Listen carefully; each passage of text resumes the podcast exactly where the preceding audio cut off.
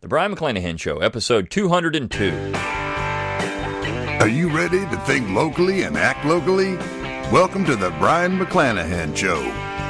Welcome back to the Brion McClanahan Show. Glad to have you back on the program. Glad to be here. Don't forget to follow me on Twitter at Brion McClanahan. Like my Facebook page at Brion McClanahan.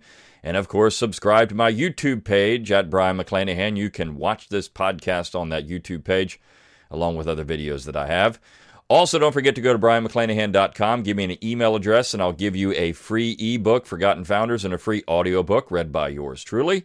You'll get on my email list. I won't send you a whole lot of them, but you do get the best deals if you're on that email list if you subscribe to McClanahanacademy.com. McClanahan Academy is my online education site. I've got five courses available for purchase right now a forthcoming class on Reconstruction in the spring. So you're going to want to get out there and subscribe to McClanahan Academy. It is a way to support the Brion McClanahan Show, uh, and they are awesome courses. You can also support the Brion McClanahan Show by going to brionmcclanahan.com forward slash support. You can throw a few pennies my way, help keep the lights on, help keep the podcast going. And as always, you can go get your Brion McClanahan gear at redbubble.com.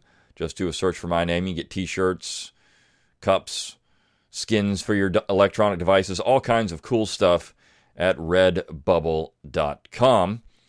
And last but not least, don't forget to use my affiliate link for Tom Woods Liberty Classroom. It is Learn T R U E, history.com, learntruehistory.com. Great website, best bang for your buck on the web in terms of content and quality and amount of classes you get for what you pay for. So LearnTrueHistory.com.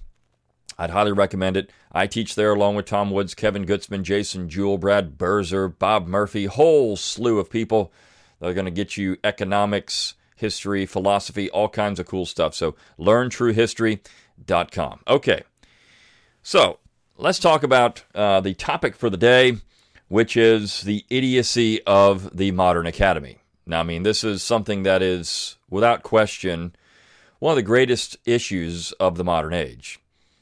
Uh, but I mean, we could go back to the Middle Ages and talk about how the university was pushing back against tradition. It always has been uh, a an institution that is part of. I mean, look, there there are conservative universities, but it's always been an institution that pushes the envelope in terms of uh, bucking tradition. However, today, uh, in today's society, the university is so corrupt, so bad, uh, that it's become laughable. I mean, and, and people are starting to publish more and more about the problems of the university. I think that uh, you know Michael Malice has a new book coming out um, in the spring, uh, the new right, and he had a clip that he shared the other day on, on social media where he was on uh, Kennedy's show, and he talked about the problems of university professors and how horrible they are. And he said that particular narrative was cut from the book. The publishers didn't like that. Uh, they thought it was just it was wrong. He disagreed, but the publisher, of course, usually has the final say when you're publishing a book. They can cut out stuff and change things and do whatever they want if you want to publish with them. So that is the the problem of of publishing. But um, this is a big issue, and there's a couple ways to approach this, and I'm going to talk about those two different two different ways in three articles that I have. So uh, I'm going to go through three different articles on this particular topic, the problems of universities. But more importantly, the the bigger theme is, and it gets back to publishing. University professors have lost their audience.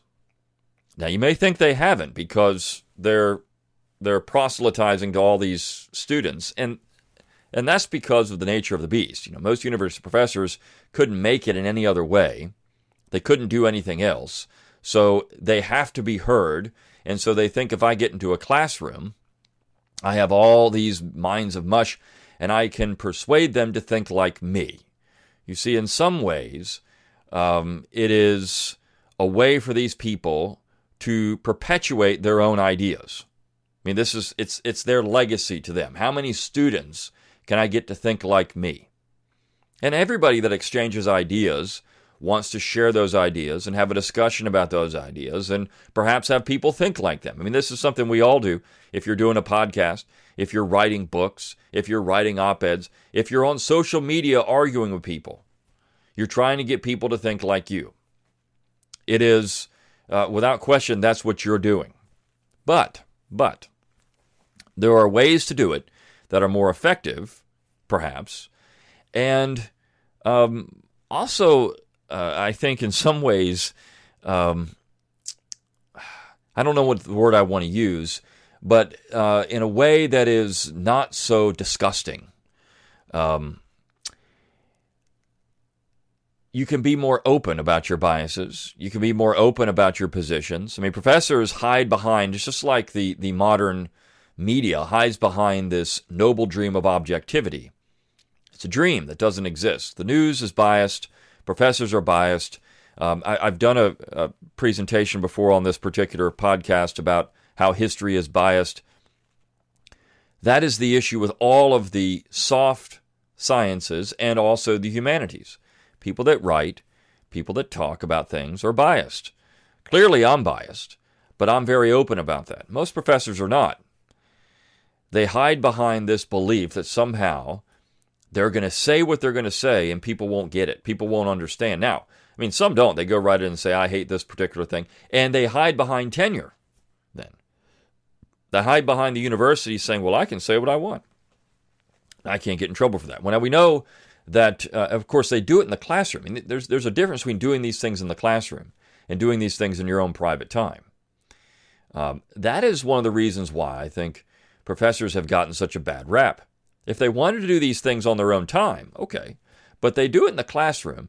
And again, they hide behind the university or they hide behind this noble dream of objectivity. Well, I'm just I'm just being objective, you see. I'm just I'm just challenging the status quo, even though they are part of the status quo. So I want to talk about three different articles um, that get into this particular idea of you know what's wrong with with uh, higher education, but not just that. What's wrong with America in many ways? I mean, this is a, a deep question, something that, again, more and more people are writing about um, that needs to be addressed. So, the first, on Saturday, I posted a, a, um, a tweet. So, you want to be in grad school. And the headline of that particular piece that I'd linked to was that food reviews on Yelp show that you're a white supremacist. Now, this particular headline comes from a master's thesis. Uh, a master's thesis. And uh, listen to the listen to what this person writes. I, I can't remember her name. It's Sarah something or other. Who cares, right? But this is what she writes. This is in um, uh, New York Magazine or Food Magazine, some one of these, some some garbage website. Um, Eater, New York, Eater magazine. Okay, Eater. The term authenticity is everywhere. Pundits claim that millennials crave it, restaurants boast authentic dining experiences, and Foursquare access to make asks us to make judgments about it. These claims, often used as markers of quality, are employed by diners and restaurateurs alike, often used by owners to evoke a homespun or faraway romanticism. Nowhere does that come into play more than on user based review sites like Yelp. I would know. I have read and studied 20,000 Yelp reviews, part of my thesis as a master's student at New York University in the Food Studies program. Now just think about that, that line. think about that line. I have studied 20,000 Yelp reviews. Now, this is her research for her master's thesis. in the food studies program. What the heck is food studies? People wonder why universities get such a bad rap. Well, here you go. And then she continues I can tell you a lot about what I concluded about the depths of the internet, but I'll start with this one.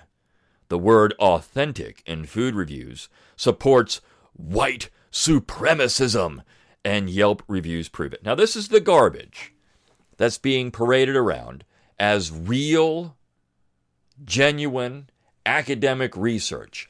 I went out and read Yelp reviews. There was a student in my uh, graduate studies program that was studying supermarkets in history. Supermarkets. The impact of supermarkets. Now, okay. I mean, everyone likes to go to the supermarket, but the impact of supermarkets. Think about that for a second, and again, it'll make you realize how stupid the profession. I, and this is person's in the food studies program. Why do we even have a food studies program? What is the point of that? So she's going to write an article here. Maybe she's going out in food studies so she can be a food critic, like on Food Network or something. I have no idea what these people will do. Uh, it's a, it's a monumental waste of money. But this is what we have. These universities create these departments like this for the sole purpose of making money for themselves and this person is going to write this article. Now everyone's laughing at her. Now I'm sure some people aren't. I'm sure that there's, there's a bunch of other graduate students just like her, and people in the food studies departments, and people in these, uh, you know, whatever uh, critical race theory departments, whatever it is. They're going to read this and eat it up, and now this is going to appear somewhere. Somebody's going to write a book, and they're going to link back to Eater magazine and say, well, here it is, the definitive study that shows that people that write Yelp reviews and Yelp reviews in general, the word authentic means white supremacy. I mean, you, you almost can't start making up this this stuff. It's it's so silly, so stupid, so nonsense that it's you almost couldn't parody these things. And people, of course, were parodying about you know about 30, 40 years ago, and now this is what we have. We've got it.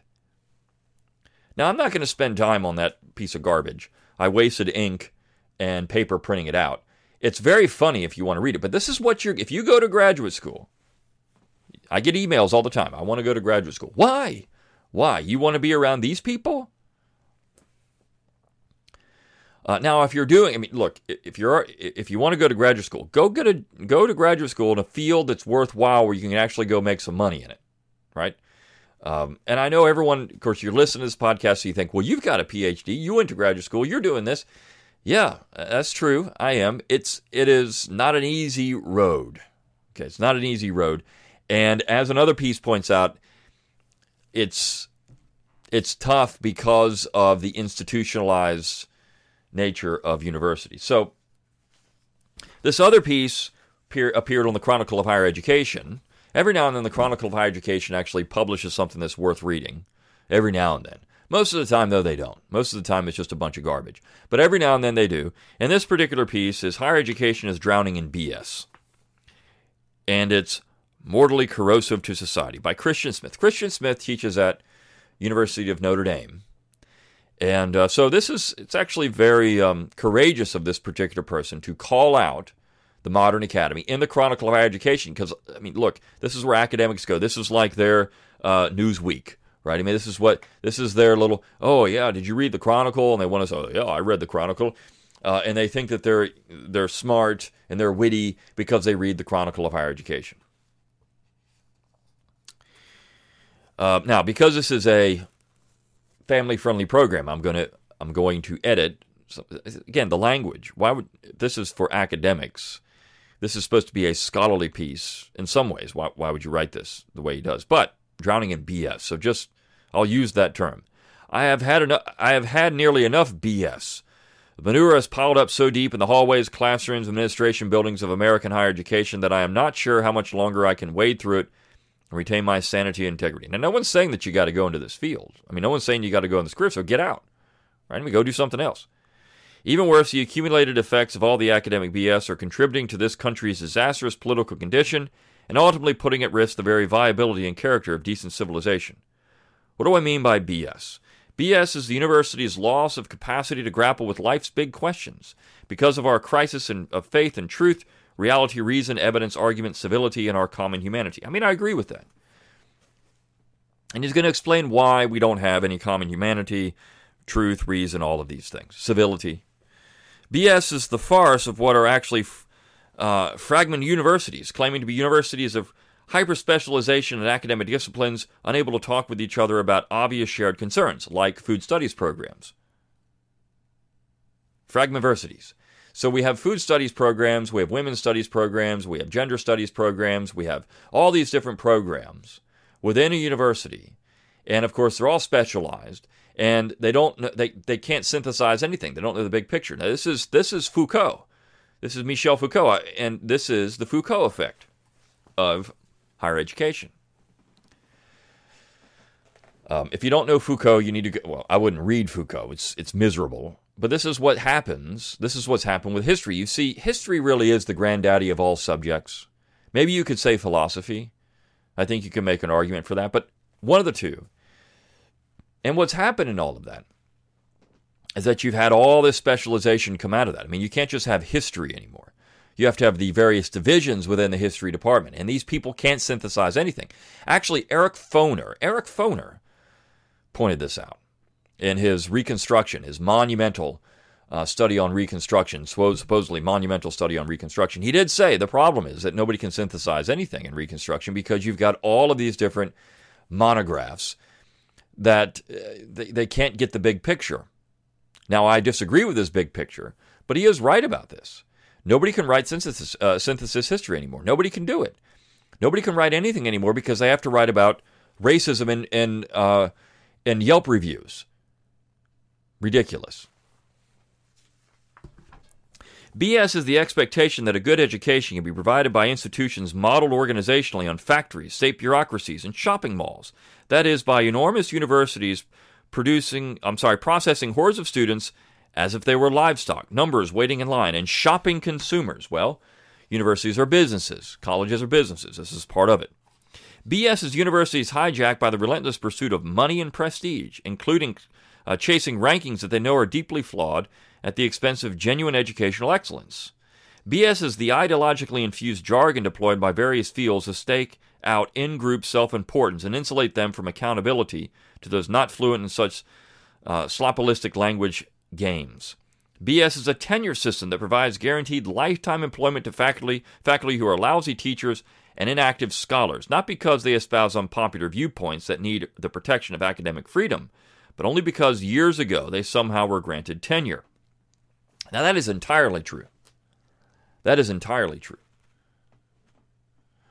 Uh, most, most people in universities and departments are so mediocre that they won't hire anybody good because they don't want anyone good coming in who's energetic and wants to go out and publish and do things, making them look stupid and silly and lazy. So they're going to hire mediocre and they're going to hire people that think just like them because that's what they're comfortable with. And this this author goes on. Now he does say something in here that I think is absolutely hilarious, laughable, and when he says it. Um, but this is true about tenure. The tenure system is corrupt.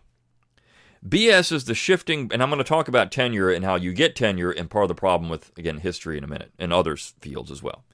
BS is the shifting of the burden of teaching undergraduate courses from traditional tenure track faculty to miscellaneous, often underpaid, or not paid at all, adjunct faculty and graduate students. Uh, that is a problem. And this is because universities make more money on uh, adjuncts or graduate students. BS is states pounding their chests over the great public universities, even while their legislatures cut higher education budgets year after year. Well, um, I'm not so certain about that. But uh, as far as cutting their budgets, I mean, I'm sure that does happen. Um, but you know, a cut. What is a cut? A cut is usually just not any any increase in growth and spending. And um, but universities have large endowments and they raise tuition all the time. Uh, and this is, and they know they're, they're they're chasing the money. Look, the federal government doesn't cut spending, and most students now are on some type of federal assistance to go to college. This this individual really doesn't understand the funding of the university system. It's the state that's actually producing the cost of higher education through things like Pell Grants and student loans, VA loans, guaranteed money. The universities know it's there. They know how much they can get, which is why the tuition is what it is accordingly. I mean, uh, they know what students can, can pay based on the financial aid they can get. Very few students now pay out of pocket. Uh, they're going to get a loan or they're going to get some type of financial aid, or maybe uh, you know some type of scholarship from an endowment. So, very few students are paying out of pocket. So, and the states really don't cut spend. The states really don't don't spend a lot on higher education, anyways. Again, it's federal money. BS is the fantasy that education worthy of the name can be accomplished online through distance learning. BS is the institutional reward system that coerces graduate students and faculty to get published as soon and as much as possible, rather than to take the time to mature intellectually and produce scholarship of real importance, leading to a raft of books and articles that contribute little to our knowledge about human concerns that matter. Now, I'm going to talk about that. That's an important point. I'm going to get into that in the very next thing I want to discuss in the very next article. That is a huge issue um, with the academy and a problem for the academy uh, because they're doing it to get to get tenure, right? To get published because they want to get tenure or get a job. BS's third tier university is offering mediocre graduate programs to train second rate PhD students for jobs that do not exist, whose real function is to provide faculty with graduate RAs and to justify the title of university. Now, this is very snobby. Uh, this is a very snobby point. He's at university. He's at Notre Dame. So, well, these third tier universities and these second rate students. Well, trust me, there's a lot of second rate students, I'm sure, coming out of University of Notre Dame. Um, but the fact is, that's that's a pretty snobby position. Very elitist. BS is undergrad core, undergraduate core curricula that are actually not course course systems, but loose set of distribution requirements representing uneasy truces between turf protecting divisions and departments intended on keeping their classes full, which students typically then come to view as impositions to get out of the way. Well, the liberal arts education, I mean, this is this goes back to the Renaissance period. What is the Studia Humanitatis? I mean, this is, I, have done a, a podcast on this as well. BS is the grossly lopsided political ideology of the faculty of many disciplines, especially in the humanities and social sciences, creating a, a homogeneity of worldview to which these uh, those faculties are themselves oblivious, despite claiming to champion difference, diversity, and tolerance. This is 100% true. Try to be someone like me and get a job in the academy uh, it's just not going to happen once you're locked in somewhere. I mean, I, have seen it with many people. They get stuck in regional universities or smaller universities or colleges, and they can't get out because they are blacklisted, blackballed, whatever the case may be, because of what they write or how they write it. The, the joke, in some ways, though, is on these idiots in the universities um, who write stuff that nobody wants to read, hence the point before. But yet they feel good about themselves because uh, they are Marxists and they want to have Marxists around themselves all the time. They really don't care about diversity of thought. What they care about is, again, proselytizing. That's it. Um, he gets into uh, hyper uh, commercialized college athletics. Uh, he gets into second and third tier universities. There's that term again. I mean, this is very elitist, running expensive for- sports programs that really don't do anything. Um, BS is the ascendant culture of offense that shuts down the open exchange of ideas and mutual accountability to reason and argument. It is university leaders confused and fearful cap- capitulation to the to that secular neo-fundamentalist speech policing. That's 100% true. Uh, I mean, universities are not areas for free speech any longer. They are areas to proselytize. And they really don't care about diversity of thought or diversity of opinion or real expression of ideas. If they did, they would have all these things out there. Now, I mean, I'm not saying all professors do this. Of course, some some don't. But this is why Jordan Peterson, even is Jordan Peterson, because he, he bucked the trend and, of course, made lots and lots of money on that. BS is the invisible self censorship that results among some students and faculty, and the subtle, subtle corrective training aimed at those who occasionally do not self censor. And this is, gets back into the speech policing. BS is the only semi intelligible outbursts of antagonism from out- enraged outsiders incited by academic suppressions of open argument, which primarily work to validate and reinforce the self assured superiority of their suppressors, and sometimes to silence other legitimate voices. This is, gets, gets into, again, what goes on in social media. BS is the anxiety that haunts, this is the one that I think is so laughable. BS is the anxiety that haunts some faculty at public universities in very conservative states about expressing their well considered but unorthodox beliefs for fear of being hounded by closed minded students and parents of, or targeted by grandstanding politicians. Now, maybe that happens like a tenth of a percent, a tenth of a percent of the time, uh, by, by people who are worried about conservative states in the academy. Are you serious? Uh, I mean, that's laughable.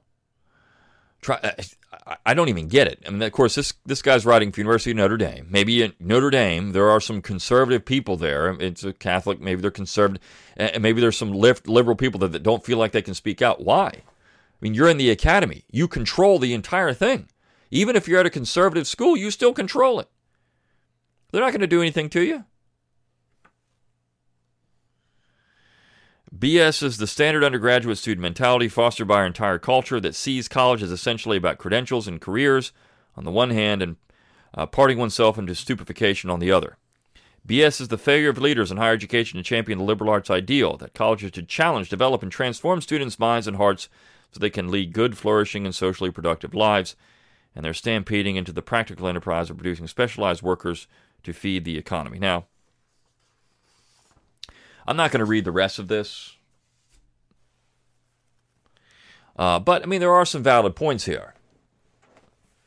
Universities have become training grounds. What can you do to get a job? Now, I just said at the beginning, though, you, you do need to get a job, right? We all need to, to have an income. Now, there's other ways to do it. Um, don't go into don't go into a white collar field. Then it's it's uh, there's plenty of jobs out there for training, you know, training purposes. I think that the point of that last was that people are being pushed into universities when they really don't need to be. That's that's a whole other argument in of itself. But there is a problem with the American Academy, and it is producing the the stuff we see on social media. It's producing things like the the Yelp review thesis. Ridiculous, laughable, garbage. And that gets into my final point about what you should be doing if you are in the academy, how you should focus your attention. And this is, comes from an article from 2016 why professors are writing crap that nobody reads. You see, this article, the, the Chronicle article, touched on that when you produce all this stuff to get published. You write the pu- stuff to get published so you get tenure, so you can have the job where you can proselytize, right? But nobody reads this stuff. Now, unless you do something else. So I want to talk about this for a minute. Professors usually spend about three to six months. Now, this individual is saying you, you don't spend any time writing this stuff. You do. Professors spend months writing these this crap that nobody reads. This crap that is published to get published so you get a job and tenure. They spend months doing it. Professors usually spend about three to six months, sometimes longer, researching and writing a 25 page article to submit an article to an academic journal and most experience a twinge of excitement when, months later, they open a letter informing them that their article has been accepted for publication and will therefore be read by an average of 10 people. Yeah, this is the academy. An average of 10 people. This is the academy because you see, people don't write things that anybody wants to read. Now, this this nin, nincompoop, this nimwit that uh, nitwit that um, went out and wrote this piece for uh, what food something or other, right? And food studies program. Yeah, that, that piece has been read a lot because it's so stupid. It's been shared around on social media. So they're embarrassed. They've been embarrassed. Now they don't think they have because oh, people are reading my stuff. Yeah, people are reading your stuff and laughing at you. But the fact is, 10 people will read an academic journal article. 10 people. 10 people or less will read an academic book. So you publish your book, 10 people will read it, uh, and that's about it. It'll get stuck in a library somewhere. Nobody, I mean, somebody will write a review on it. They don't even read it when they write the review. They read maybe the introduction, they read maybe the conclusion, they read what some other people have said about it, and they write a review. They don't read what's actually in it. They never do because nobody cares. Because that book has been published simply to get tenure or to get a job, and nobody cares about it. In contrast to people that write popular history, like myself, I have been called all kinds of names. A hack. Uh, hack is the one that I get a lot. I'm just a hack because I write popular history, because I decided not to write academic books. I've never published an academic article. I've never published an academic book, in an academic journal, I should say, an academic book through a university press. I've never done either one of those things. Now, I would suggest that my books are academic. I do a lot of research for them, but I write them in a way that's popular because I want people to read the stuff. I want people to go to Barnes & Noble and pick up my book and read it because where am I having more impact? If I wrote a book that 10 people will read or that 10,000 people will read or 20,000 or 30,000 people will read. Most academics, most academic books get, uh, I, I can't remember the numbers now, but less than a thousand sales. That's if they're lucky. Usually it's less than 100. Less than 100 people buy the book. Right? So Where do you want to be? Uh, if you're a writer, this is something Shelby Foote pointed out. If you're a writer, do you want to write something that nobody reads or do you want to write something that people read? And you have to learn how to write. Most academics can't write. Look at the, I mean, it was funny. I was actually doing, because I'm, I'm working on this reconstruction class, and I was going through some bibliographies and I was reading the titles of these books. Academic titles are the funniest things because they don't even know how to write a title. It is something, something, something, colon, with a subtitle, something, something, something. This is every academic book. Something, something, something, colon, subtitle. They don't know how to write a title. They don't know how to write a paragraph that somebody can actually read. I mean, the paragraphs are, you know, page long paragraphs. Page long paragraphs that are so dense that, uh, I mean, now this stuff is fine if you're into these things. Uh, and sure, I read this stuff uh, because I'm curious and I want to know what's in the field. But uh, th- there's a reason why somebody who doesn't have a PhD wouldn't want to read this stuff because it's stupid, because it's boring, because it's pedantic, because nobody cares. They'd rather pick up a book, Nine Presidents Who Screwed Up America. It's academic. It's academic in a way that people can read it. I did research for that book. uh, I consulted sources, primary materials, primarily, no pun, primary materials primarily for that book. Uh, because that's really where the juice is. You read the primary stuff, you see what these people actually said. And then you go out and you work from there, or what they thought about things. Academic books, a lot of times, are about uh, stroking the egos of the people in your field to make them feel better about themselves so you get a job at their university. Look how smart this individual is. Look how smart this individual is. It's all about the historiography, it's all about the incestuous nature of the academy.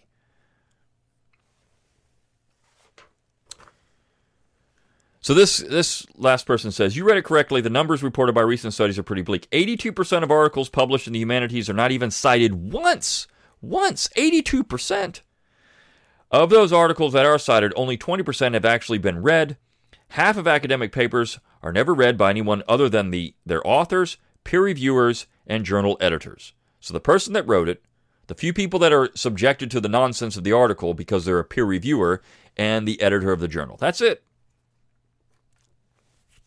And of course, he says the reason this happens is, is money and job security. The goal of professors to get tenure, and right now, tenure continues to be awarded based in part on how many peer reviewed publications they have. Tenure committees treat these publications as evidence that the professor is able to conduct mature research. So this is where I've been called a hack. I, I don't conduct mature research because I don't publish academic articles. Yet I would I would guarantee you that most of these professors couldn't do what I do, particularly under the time constraints that I do it. You get under a, a book contract with a major publisher, they don't give you much time to write anything. I know that um, one particular uh, a friend of mine had to write a book in four weeks Four weeks. That's it, four weeks. Now, I've had uh, contracts that are longer than that. I, I was told, actually, through, through my publisher, Regnery, generally published. My first book, I had eight weeks to write. Eight weeks. That's it, eight weeks. And then they started their history division. And I was told this is going to be good because you have more time. Instead of eight weeks, we'll give you about four months. Four months. Now, a lot of your uh, Pauline Maier, for example, who wrote the book Ratification, has all kinds of problems. But I mean, she's a main historian, popular historian. At a university, she does what what historians are supposed to do: produces works that more people are going to read. But she would take years to write a book. Foner's Reconstruction, he admits it took him a couple decades to write. Decades. I was given six months, right? So there's a different environment here. Another reason is increased specialization in the modern era, which is due in part to splitting up of universities in various disciplines and departments that each pursue their own logic. This is what the Chronicle piece was saying. I mean, so we're all saying the same thing. One unfortunate effect of this specialization is that the subject matter of most articles make them inaccessible to the public, and even to the overwhelming majority of professors. Trust me, most academics don't even want to read their peers' papers. 100% true. Some of the titles in the most recent issues of the Journal of American Academy of Religion which proclaims itself as the top academic, academic journal in the field of religious studies, serve as evidence. These are titles of our, I told you, it's colon. It's title, colon, subtitle. And the titles are so stupid. Donna Benta's Rosary, Managing Ambiguity in a Brazilian Women's Prayer Group, Death and Demonization. Uh, uh, I'm not even going to that, that's a stupid article. Brides and Blemishes, Queering Women's Disability and uh, Rabbinic Marriage Law. I mean, who would read these things? It's completely stupid. Thus, increased specialization has led to increased alienation between not only professors and the general public, but also between the professors themselves. He says, What a waste. So, this is the problem. This is why I continue to write popular history, why I do things like McClanahan Academy. My goal is to reach a wider audience, why I do this podcast. Um, my goal is to reach a wider audience. And so you the, the academics will call me names, and that's fine. The, uh, the academy doesn't like what I do, or Tom Woods, or people like that. That's fine. Because the joke is actually on them. At the end of the day, they're the ones getting laughed at, and now people are pointing this stuff out in various articles. It's, it's more and more frequent. The problems with the academy. It's not just conservatives writing this stuff, it's also leftists who are saying, you know, we really don't have much diversity of thought in our academies. I mean, hey, I'm out there. Universities want to have somebody come in and really stir the pot. Hire me. Uh, if you want to, I'm going to continue to do what I do. Uh, but people like me. Hire people like me because the students will enjoy it, number one, and university will be better for it, number two. But that's not the point. The point is proselytizing. The point is creating a climate where you've got all these people running around angry, divisive, and frankly stupid. They don't know anything, yet they think they do. And that is the worst kind of stupid. So I hope you enjoyed this episode of the Brion McClanahan Show. I'll see you next time.